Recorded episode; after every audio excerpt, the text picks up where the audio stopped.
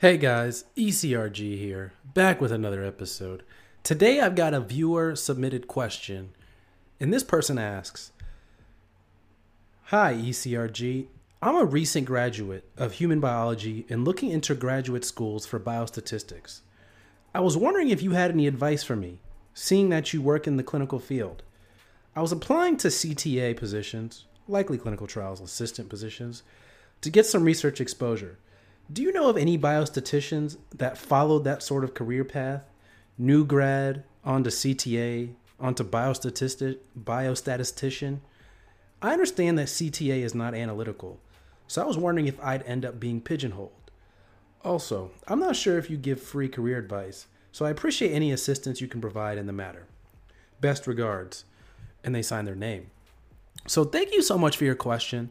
This is really a unique question and I really wanted to make a video on it because I'm sure there's some people out there in the blog sphere or in uh, ECRG land that are interested in the biostatistics path and want to know how to be a biostatistician, statistician, especially in the clinical research field.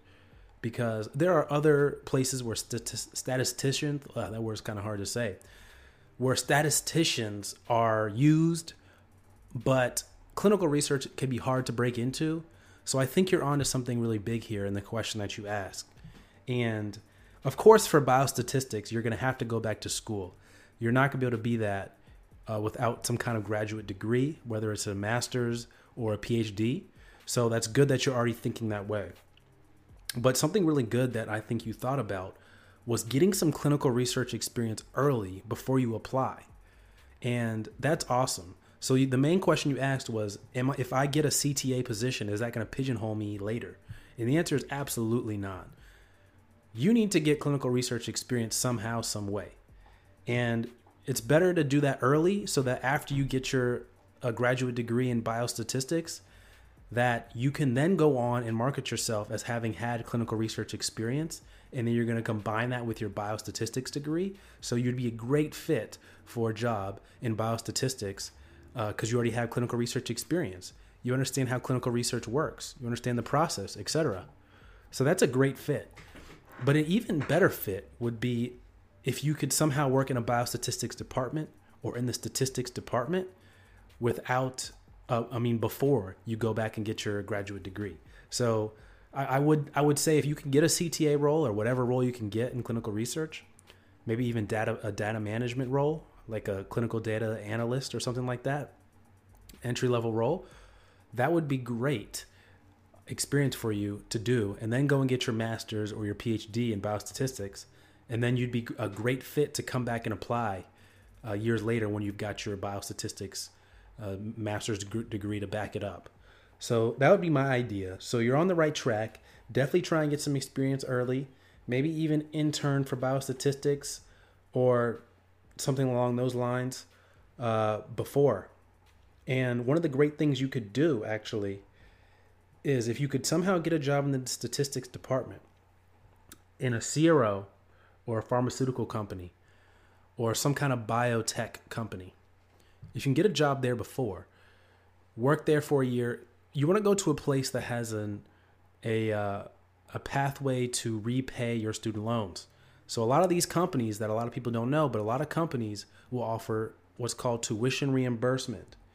And what that means is for a certain amount, you know, it's usually it could be anything, but it's a lot of money and you definitely want to take advantage of it if you can.